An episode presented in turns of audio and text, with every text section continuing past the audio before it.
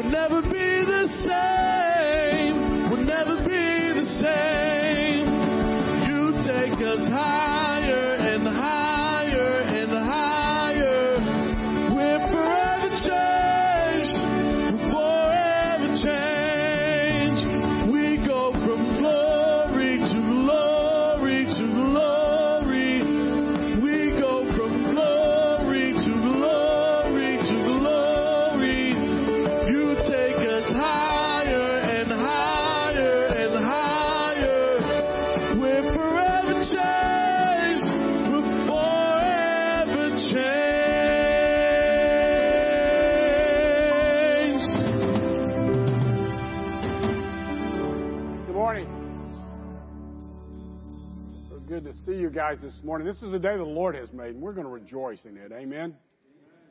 For those of you, if you're visiting with us for the first time today, welcome. Uh, you're not here by accident. There are no accidents in God's kingdom, so you're here for a purpose. We hope we get a chance to visit with you uh, more after service is over with. There's little uh, visitor cards in the in the uh, rows in front of you. If you fill those out, you can put them in the uh, offering plate or in the offering box out in the foyer, and we'll get a chance to to check on you. If not immediately after service, we can check on you during the week. But thanks for being here today. Reminded that for uh, Humble Area Assisted Ministry, we're collecting cans of soup uh, for them this month. So the next time you go into the store, grab an extra can for, for those folks, for the needy. Uh, Wednesday night service, uh, we are uh, uh, meeting at 6:45. the adults, the kids, Awanas, and the youth will be meeting this Wednesday. Uh, the next uh, men's meeting is uh, on January the 6th. We don't have a place yet or, or a time, but just mark your calendars, guys, that we're going to get together then. Um, and the angel tree toys or gifts were due today.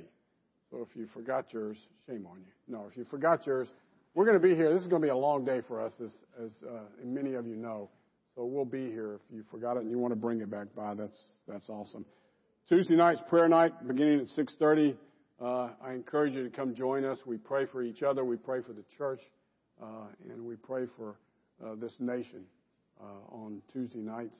And we also have prayer partners that are in the back. If you something happens during the service, or something, a song or a message uh, speaks to you, and you want to go back to the back and pray, well, they're there for you.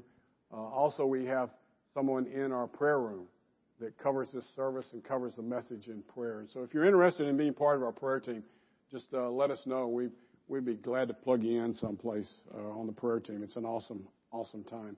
Our offering, we uh, like to do it online if we can. There's a way that you can just go click on uh, and you just fill out one time uh, your name and all that good kind of stuff. The next time you just have to add zeros to whatever number you're putting in there, and everybody will be happy. Or you can put it in an envelope. There are also in the little uh, in the uh, holders in in the uh, row in front of you, and we put them in the baskets or in the basket in the back or in the in the box in the foyer. Excuse me, my sinuses are killing me this morning. Um, check your website, check your bulletin for our schedule for Christmas Christmas time. Uh, we have some things that have been uh, canceled. Uh, we won't be doing Wednesday nights just before and after uh, Christmas. And then we have just uh, one service on Christmas Eve. Speaking of Christmas Eve service, we need as much help as we can get uh, on the 23rd. I think that's the 22nd. That's a Friday. We're going to set up for, for Christmas, Christmas Eve service in the youth room where we've got some stuff that uh, we're going to put together, and we need some help getting all that set up so we don't have to do it Sunday, Sunday morning.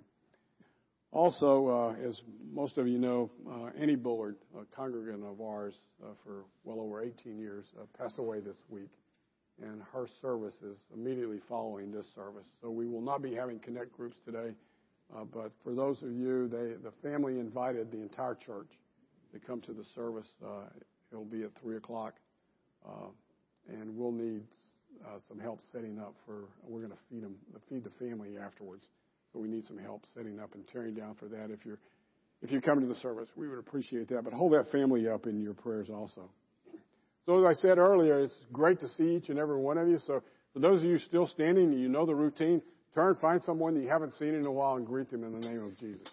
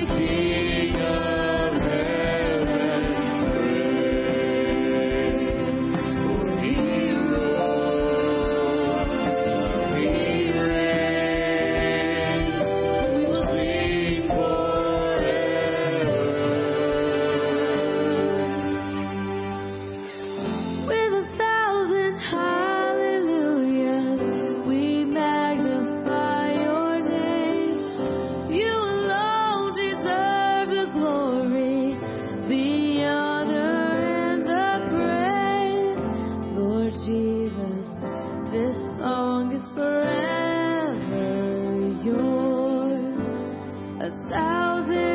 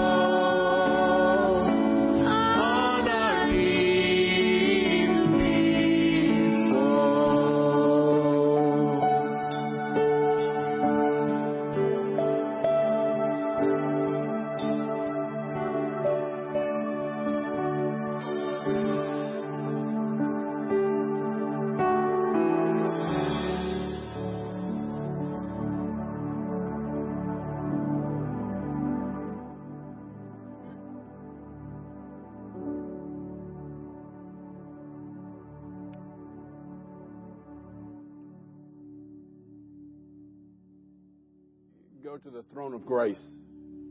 It's our prayer time. This is your time. We're going to pray corporately, but at the same time, it's an opportunity for each of us. Just visualize God Almighty, sovereign God, God that created the universe, opening His arms to each of you, welcoming the children His. Take this time just to clear your hearts, clear your minds. Spend some time with our gracious God. Let us go to Him in prayer. Gracious Heavenly Father, as we come this morning and you join us here, we give thanks. We acknowledge that you are a sovereign God. You're a gracious God, a forgiving God, a loving God, merciful God. So I ask now, Father, that you hear the cry of your people.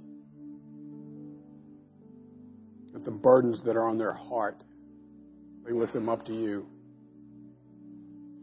The concerns that they have, they lift them up to you. May they hear that small, still voice bringing them comfort and encouragement as you love them right where they are, just as they are.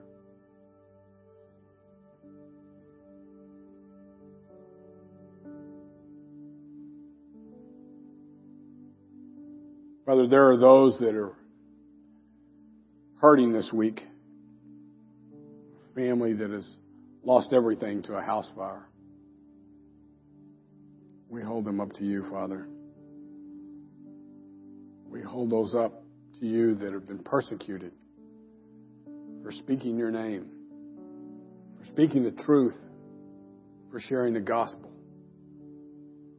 We ask for a hedge of protection to be placed around them.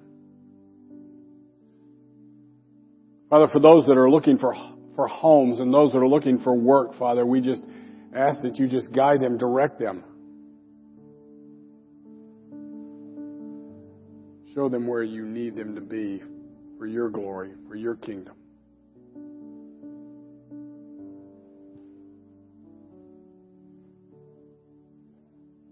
Father, for those that are in need of healing,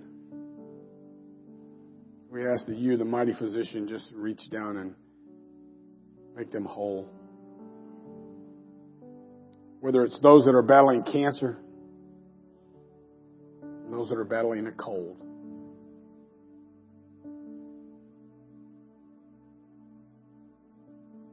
Let them know that you have not forsaken them, that you are with them. So we hold up the caregivers and the doctors, the nurses. May they be your hands and feet, your smile, your words of encouragement to those that are ill. For those that are facing surgery, Father, bring them peace. Bring them godly surgeons, godly nurses. Father, we give thanks for those that you've healed, for, for Joe as, he has beaten this illness. Father, for those that are suffering and getting a little better, just continue to heal them, Father.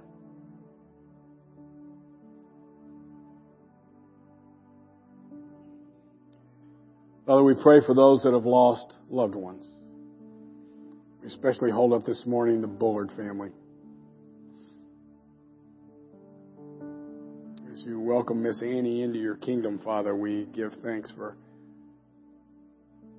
that small portion of time we had with her.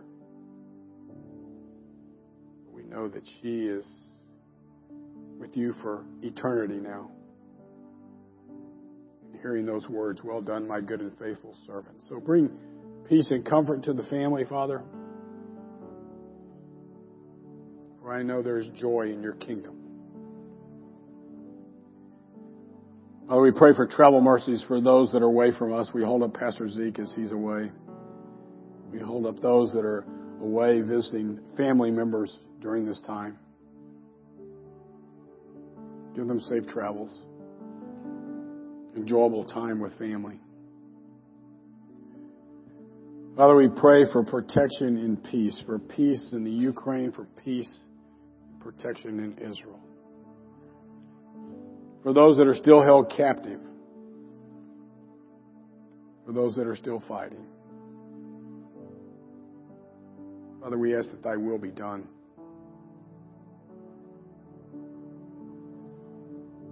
Father, we pray peace and protection for those that protect us, both here and abroad.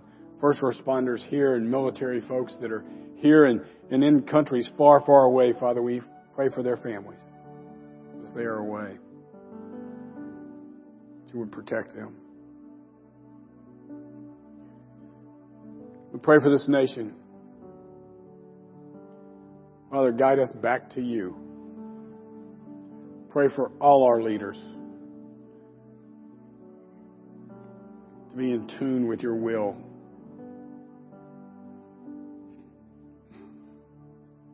May this nation go back to be the godly nation it was when it was founded, Father. Focusing on you first, and you second, and you only. Father, we ask that you give us opportunities this week to be able to spread the gospel, to speak to those that are lost, for Father, there are so many. May we be the words of encouragement. May they be able to look and see by the way we live our lives that you are alive and well. Father, we ask that you forgive us of our sins, for they are many. Father, we ask that you forgive us of the sins that we're not quite sure that we classify them as a sin. But if we have stepped off the path and wronged someone, Father, forgive us. We know you're a forgiving God. We know your word says that when we truly repent, you remember them no more. So, Father, if there's a burden that someone is carrying or a sin that someone is carrying, let them today be the day that they repent and turn around, change their ways, and come back to you, Father. We know that you love us all. Father, we pray for Pastor Mark and your message this morning. May his words be your words. May the meditation of our hearts be pleasing unto your sight as we hear your words. Father, more than anything, May we close each prayer with these simple words that your will be done in our lives, in the lives of those around us. We pray all these things in your Son's precious name, and all that love you say, Amen.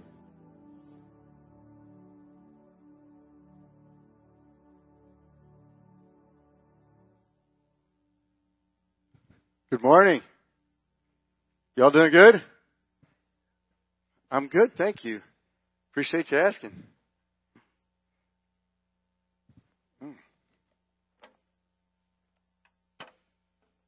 Can we thank the worship team?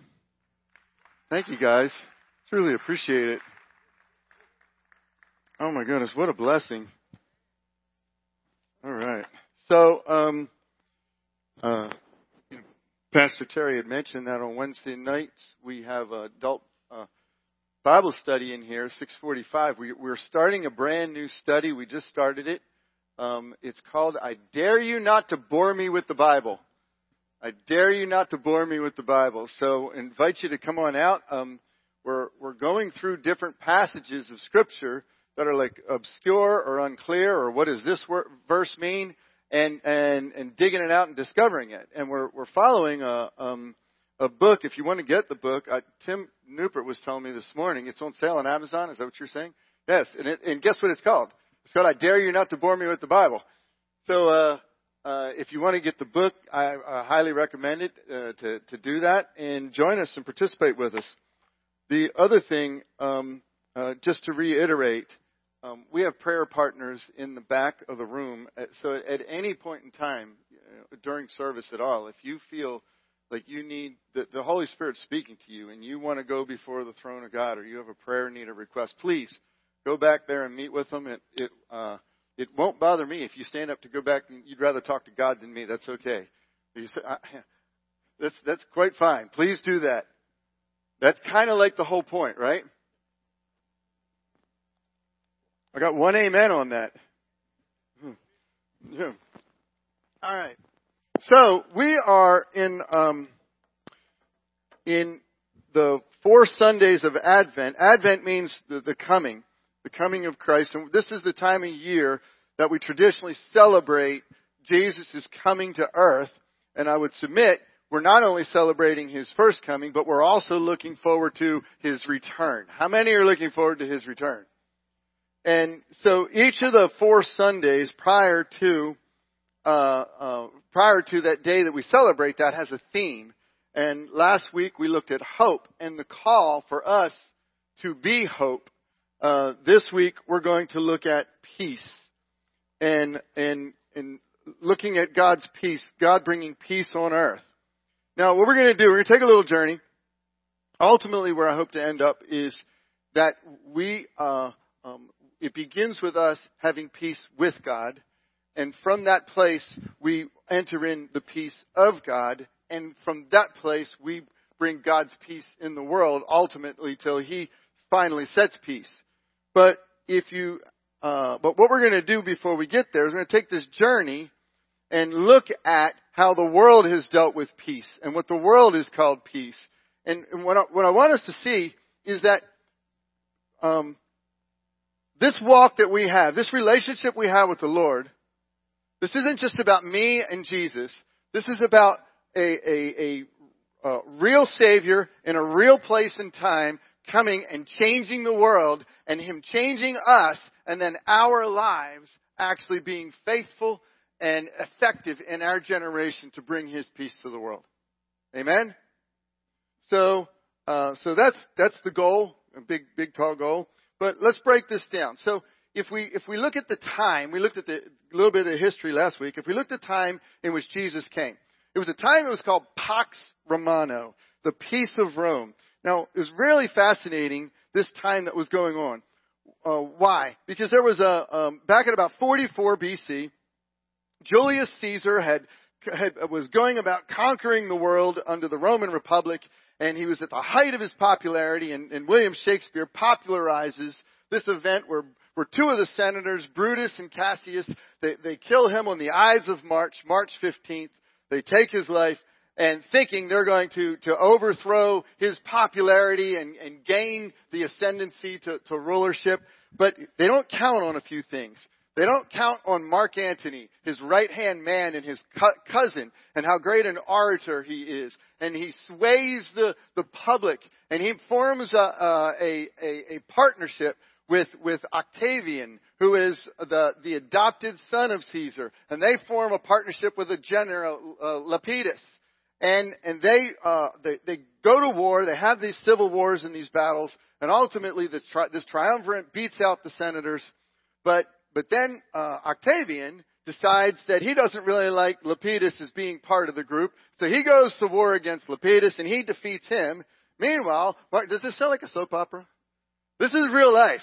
Meanwhile, Mark Antony heads down to Egypt and forms this relationship with Cleopatra. Nobody's ever heard of that one, right? And Octavian thinks that that's going to be a threat to him. So he goes to war against them and defeats them. And then he comes back and he says, guess what? This is no longer a republic. I'm now the emperor. And then what he does is he deifies Julius Caesar. He says, Julius Caesar, my father, was a god. Therefore, I am a son of God.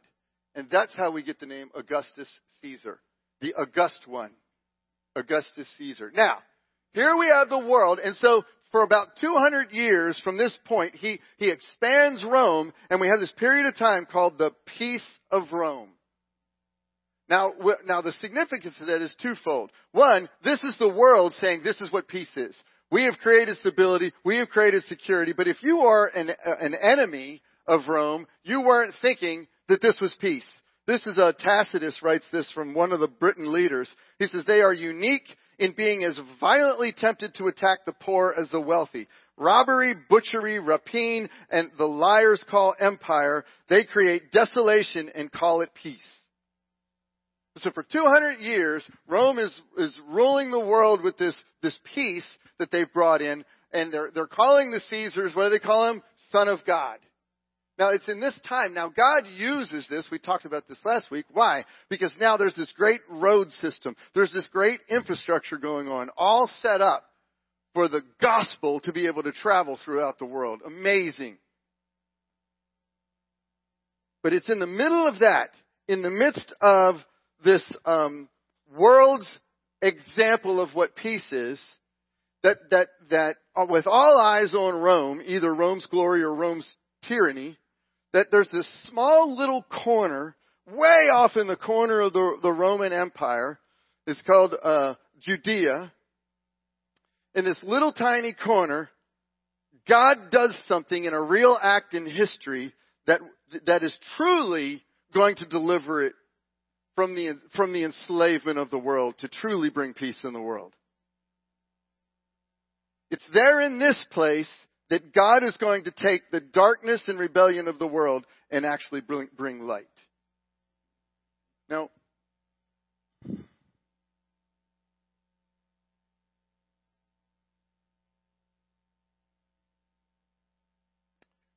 Israel had been pining for peace. Israel had gone through, uh, they had seen the greatest empire in the world overthrown in order to fashion them as a nation. They saw the Egyptians wiped out, God's hand powerfully deliver them out. They saw the Red Sea open. They experienced manna dropping from heaven for 40 years. They, they, they saw miracle after miracle, God on their side to form and establish them as a nation.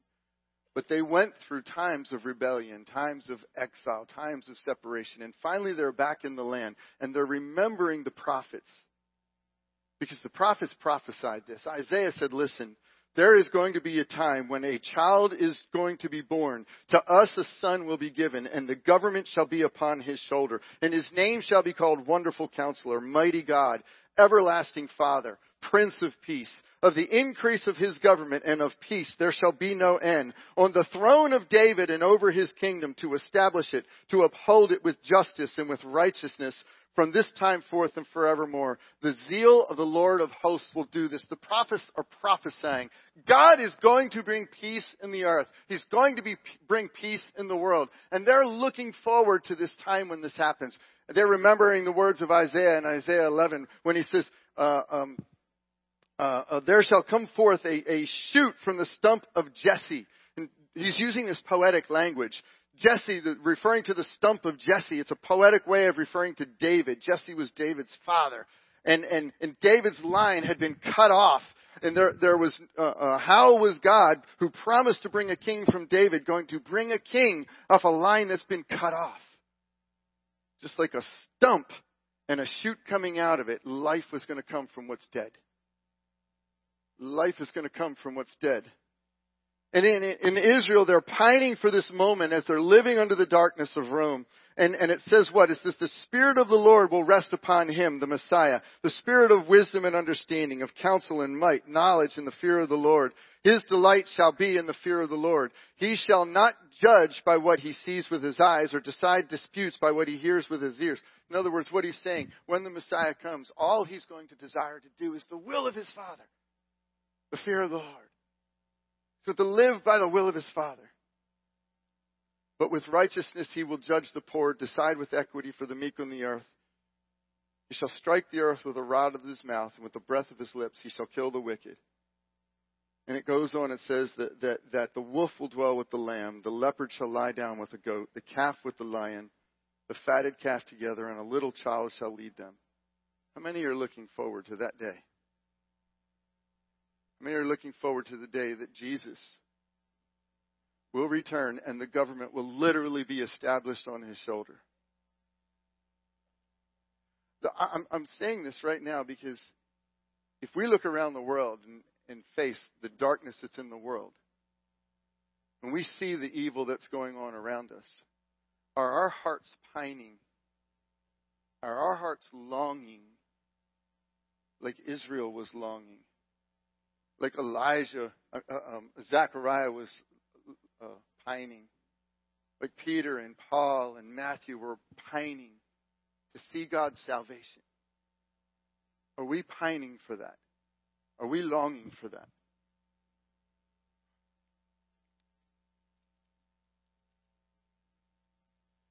In the midst of this little corner, God's going to bring His peace and He's going to do it a different way. He's going to do it through those who are willing to be His vessels to do it.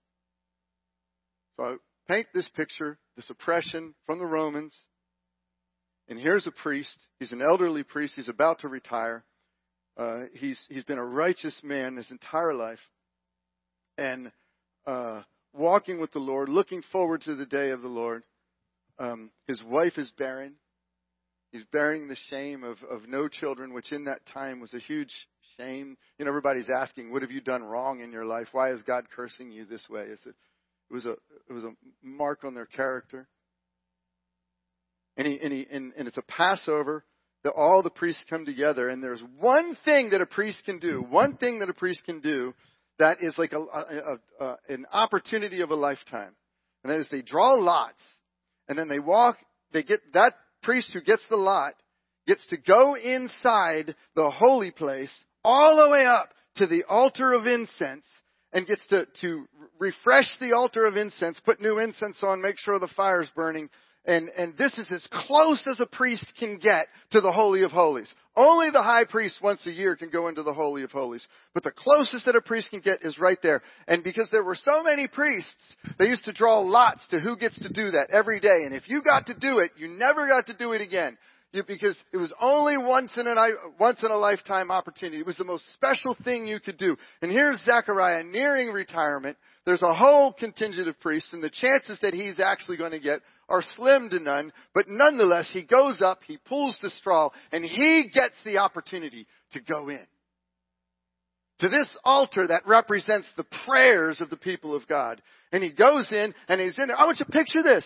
Picture, you're Zechariah. You have this opportunity of a lifetime. You come up to this most holy place. You're trying to do everything just so right. And you're trying to get everything just like it's supposed to be. And all of a sudden, an archangel appears next to you. What are you going to do? Change my clothes is what I would be doing. and he says what? He says, he, he, he begins to tell him that, um, uh, where am I here?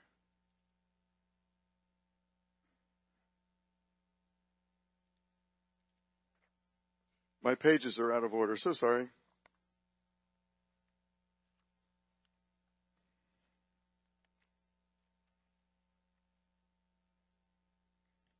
It's not on here.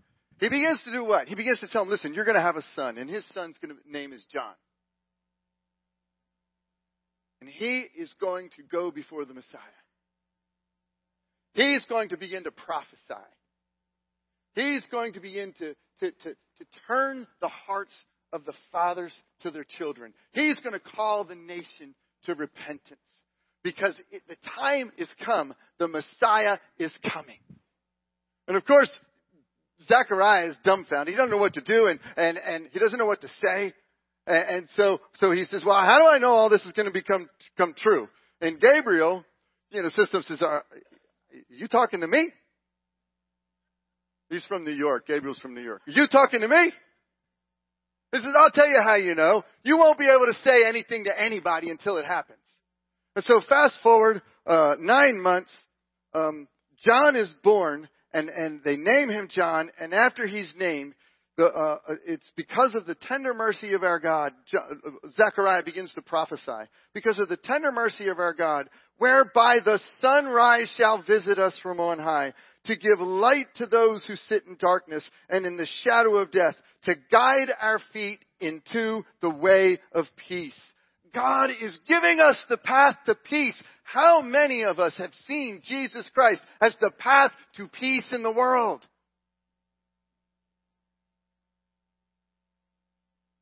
How many of us have seen him as the path to peace? As John is doing his part in this moment, being faithful in his generation. About three months after uh, uh, um, he talks to uh, he, Zechariah, Gabriel shows up to his little teenage girl, and, and she's about about 14, 15, maybe 16 years old, and he says to her, he says, "Hey, listen."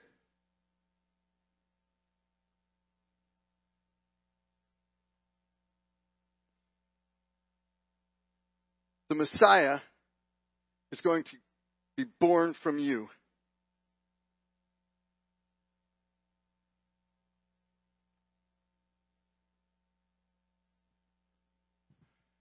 Sorry, I literally lost the whole page of notes here. So I guess God wants me to do something different.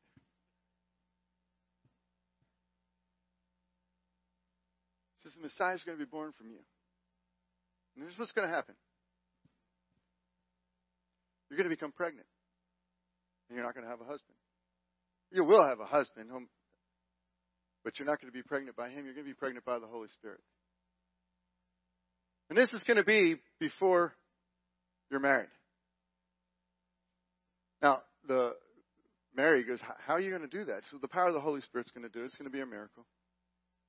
She goes, Okay. And she's willing to take on, once again, the stigma of being a pregnant girl in a place where she could be killed for it outside of being married in order to do her part to bring the Messiah into the world.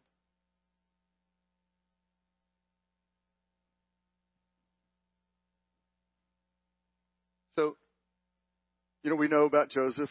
Fast forward the night the, the angel the, the baby is born. There's angels out in the field. And and now it's it's interesting, not angels, sorry, shepherds out in the field. Now it's interesting because this is a 24/7 job, right? Because this is nighttime. And so here they are out there. And what's interesting to me is is who do the angels appear? The shepherds on night duty. I would I don't I don't know for a fact, but I would bet those are like lower on the totem pole. Appearing to the shepherds on night duty. And They say, listen, right now,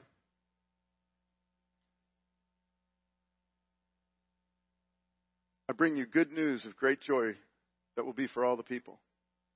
For unto you is born this day in the city of David a Savior who is Christ the Lord. And this will be a sign for you. You will find a baby wrapped in swaddling clothes and lying in a manger. And all of a sudden, as this angel is talking to him, all of a sudden a whole army of angels show up. And they're praising God and they're saying, Glory to God in the highest, and on earth peace among those with whom he is pleased, with whom he has favor.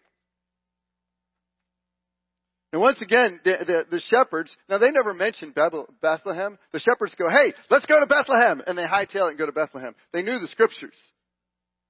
And what do they do? They do their part.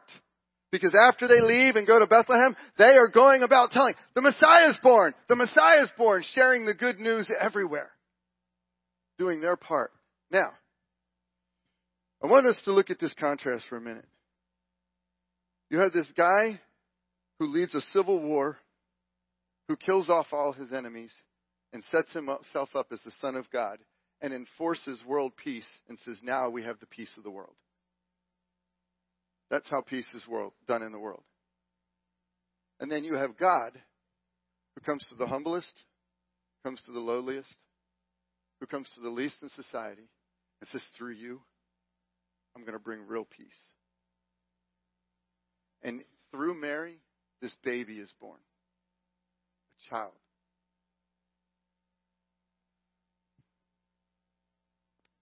God will establish peace on earth, and it's going to happen just the exact opposite of the way we expect it. It happens just the opposite. Um, if you look up a definition of world peace in, in Wikipedia, uh, Wikipedia is not my favorite source, but they had a, actually a good definition on this. It said this it's a concept of an ideal state of happiness, freedom, and peace within and among all people and nations on planet Earth. This idea of world nonviolence is one motivation for people and nations to willingly cooperate, either voluntary, voluntarily or by virtue of a system of governance that has that objective. Do you get, catch that sentence? Sometimes reading between the worlds. It says, listen, the way world peace is going to come about is all the nations that get together and are going to volunteer to cooperate, or there will be a system of governance so that it happens. What it's saying is we're going to force it. we're going to force it. Interesting. Sounds like Rome, doesn't it? And then it goes through and it gives a list of 20 competing organizations that are working for world peace. Uh, peace through strength, uh, Marxism, world peace for, uh, via world revolution, democratic peace theory, capitalism peace theory, Cobdenism, which is about free trade, mutual assurance, destruction, United Nations Charter of International Law, globalization, self-organized peace, economic norms theory, non-killing political science, and then you have religious faiths. You have the Baha'i, you have Buddhism, you have Hinduism, you have Islam, you have Judaism, you have Jainism, you have Sikhism, and you have Christianity. All saying, hey, follow our path to world peace. Let me ask the question. Will the world ever establish lasting peace? Will we? Okay, look. I think it is worthy for us to work towards reconciliation with other nations. It is worthy for us to work towards peaceful resolutions and not going to war. It's worthy to us to look at those strategies that, that help, uh, but based on a biblical worldview. I think that's helpful. But if our goal is thinking we're actually going to bring world peace in, the problem is we don't understand what the root cause is to begin with. You see, the reason why it won't work, the reason why it's not possible, is because the world seeks to be peace from the outside in. We will never bring peace from the outside in because we refuse to accept the depth of the evil within.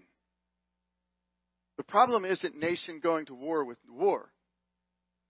The problem is the, the, the thin line of evil that's in everyone, every human heart. Amen? If we don't understand the root cause, how are we going to bring the solution?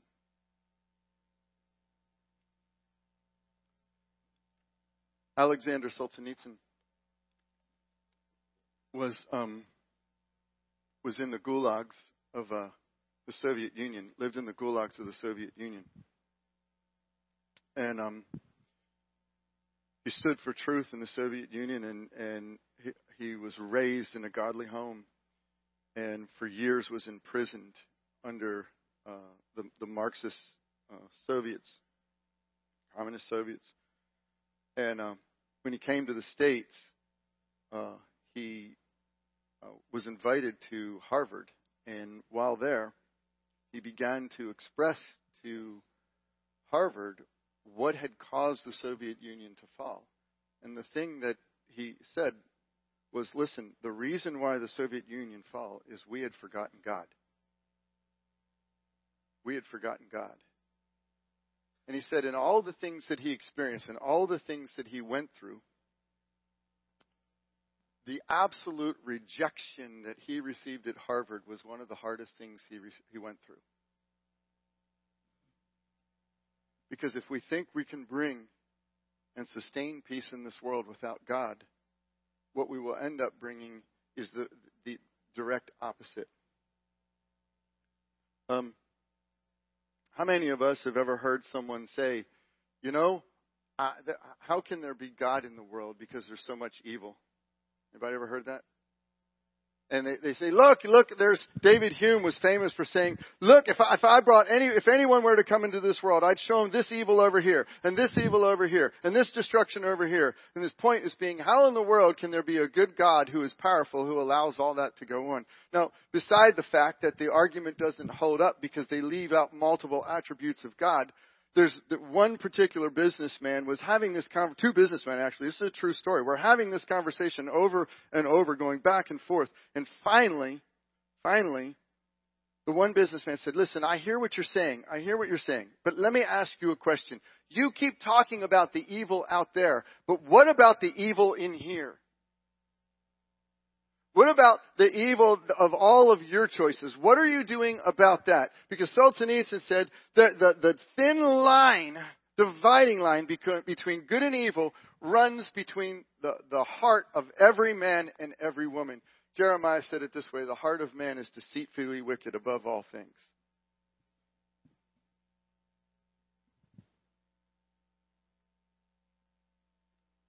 The real conflict in the world, the real obstacle to world peace is that we're fundamentally in rebellion to God. That's the real obstacle. we're fundamentally in rebellion to God. For all have sinned and fall short of the glory of God.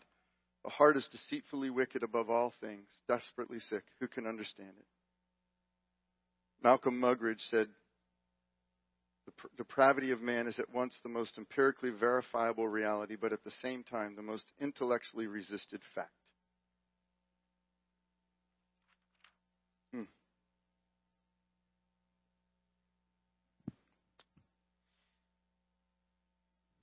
You all pray with me for a minute?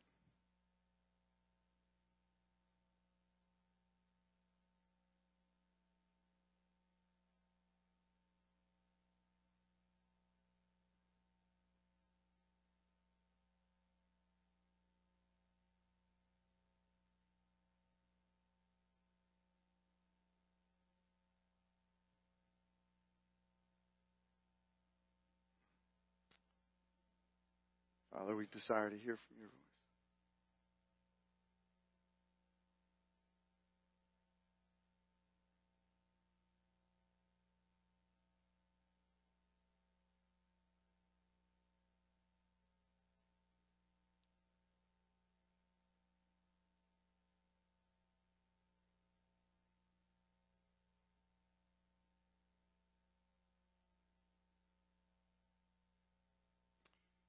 You know, as um, as we're going through this,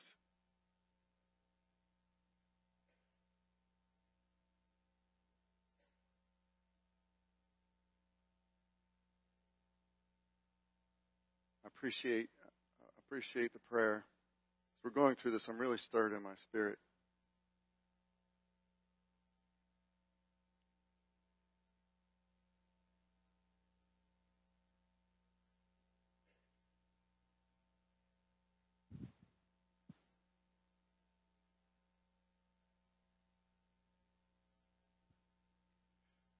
Let me ask a question. Um, just kind of get to the bottom line of what's on my heart as I'm going through this. Um,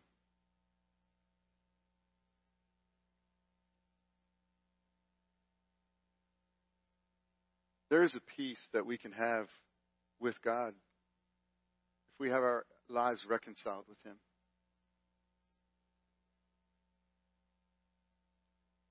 There's a peace that we can have with God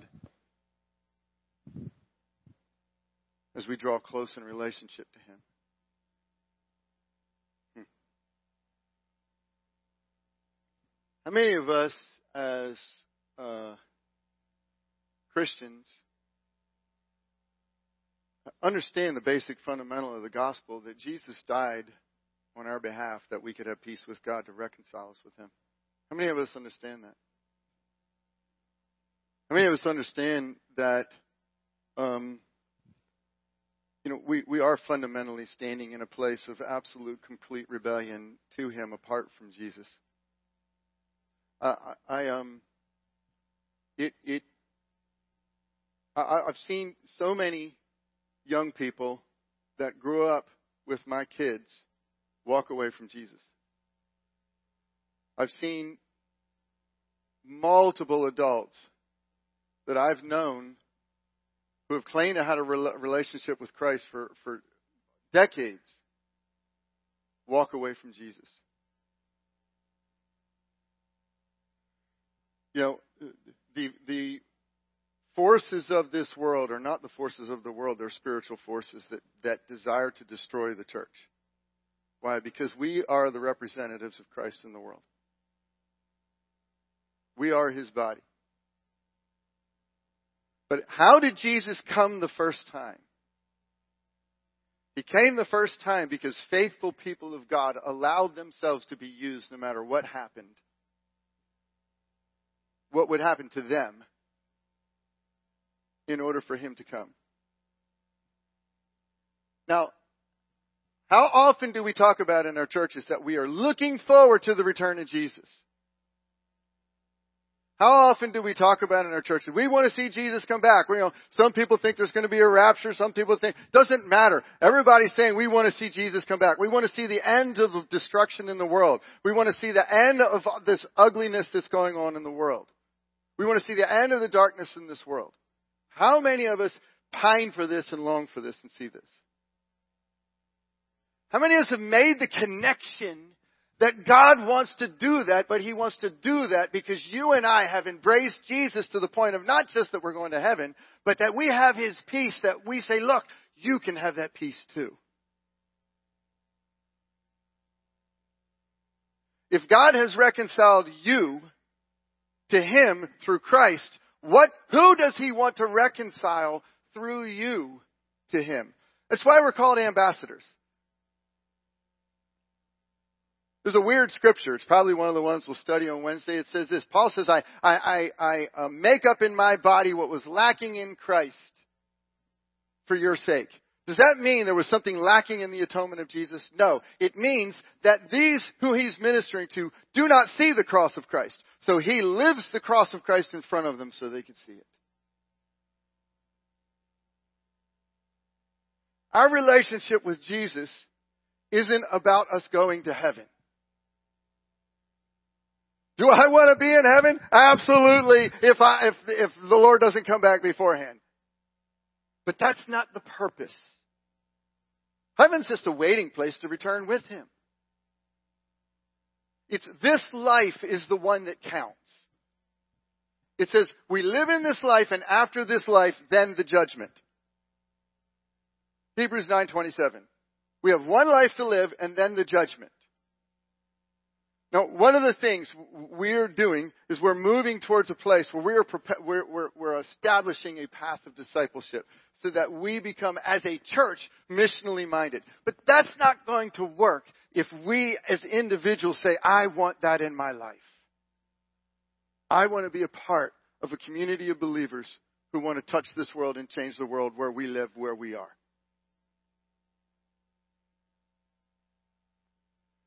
This is, this is uh, uh, the seriousness of this is literally uh, more than we can imagine. But God has not left us in a place where it's all about the efforts we do. It's about us learning how to have a walk with Christ. When we actually, when we actually begin to develop spiritual disciplines in our lives where we're walking closer and closer with Jesus. What does that look like? I'll tell you what it looks like. You start loving God with all your heart. You start loving your neighbor as yourself. You start loving one another. You start praying. You start studying the scripture. You start taking care of one another. You start uh, uh, seeking reconciliation with others. You start seeking forgiveness. You start confessing your sins. You're practicing spiritual disciplines all over and over so that you are growing closer to Jesus in your walk with Him. And what are you doing when you do that? You're literally reaching other people because it's all about you can't do it without other people. You're literally reaching other people. Your families get healed. Your relationships get healed. But unfortunately, unfortunately, in our culture, what has happened, Christianity is, is, about where I can go that's the best for me, not where can I go where I can best be with others.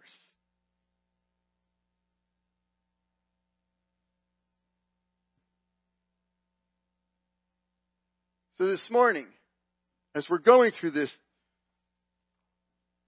uh, message, I had all these words that basically came down to that point.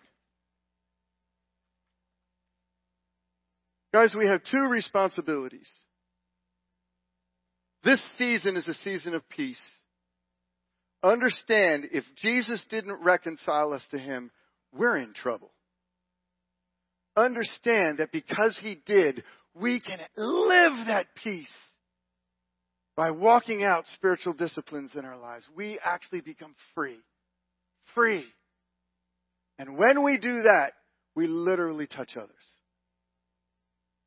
We change this world. We have two responsibilities. Number one, to be faithful in our generation. There is not, there is not, not one person in this room is here by mistake.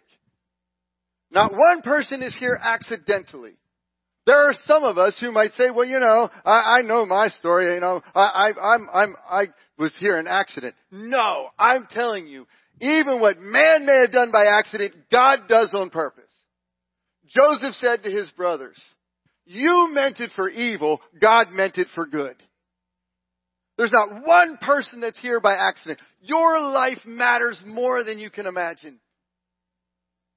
And it doesn't matter what age, whether you're one of these young people sitting right here or whether you're one of our most seasoned citizens among us.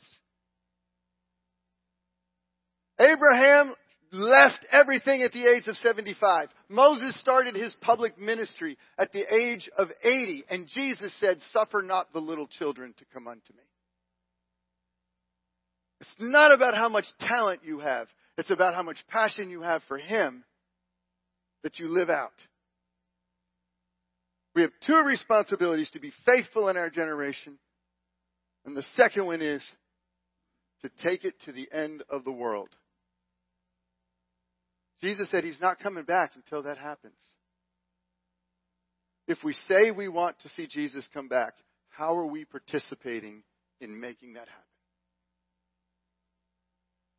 How are we participating in making that happen? How are we bringing His peace to somebody right now who has no peace? You know many of your neighbors? How many of your friends? How many of your family members are suffering because they have no peace in their soul whatsoever?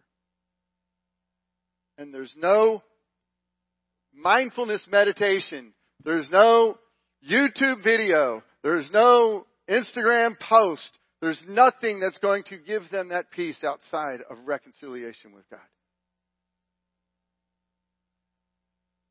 And we have it. We have it. We have it. So as we're remembering Jesus came that we might have it and that he's coming to set this all right, I pray our hearts are moved by all those who don't have it until he comes. Because that's what he's looking for. Amen? Let's pray.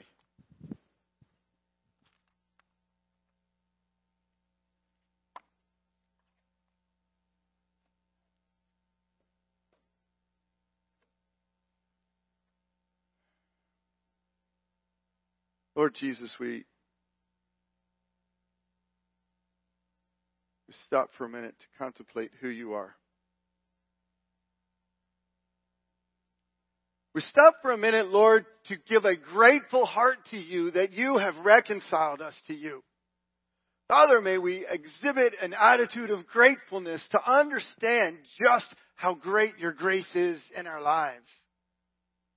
How far you have brought us how there is nothing about us that deserves it, and yet you delight in us.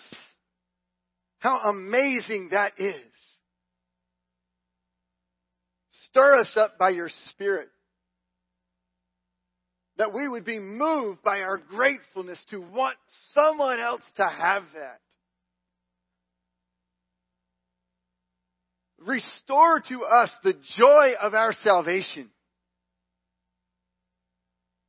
Father, if there be anything in the way of our eyes seeing the greatness of our salvation, there's something we need to confess. There's something we need to make right. There's something we need to get out of the way. Father, I thank you for the conviction of your spirit that chases us down, for the hound of heaven that won't leave us alone. And Lord, motivate us, inspire us to care about our neighbor. To understand you intentionally created us purposefully for this generation, for this time, for this place. And to seek you passionately with all that we are for how that is to be lived out. Lord, move in us this morning. In Jesus' name. Amen. Thank you. We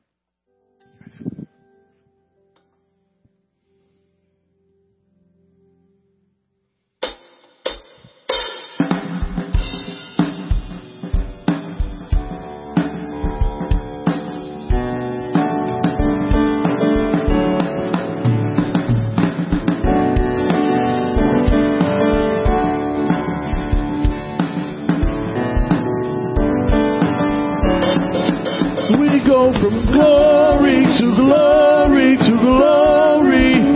Never be the same. We'll never be the same. You take us higher and higher and higher. We're forever changed.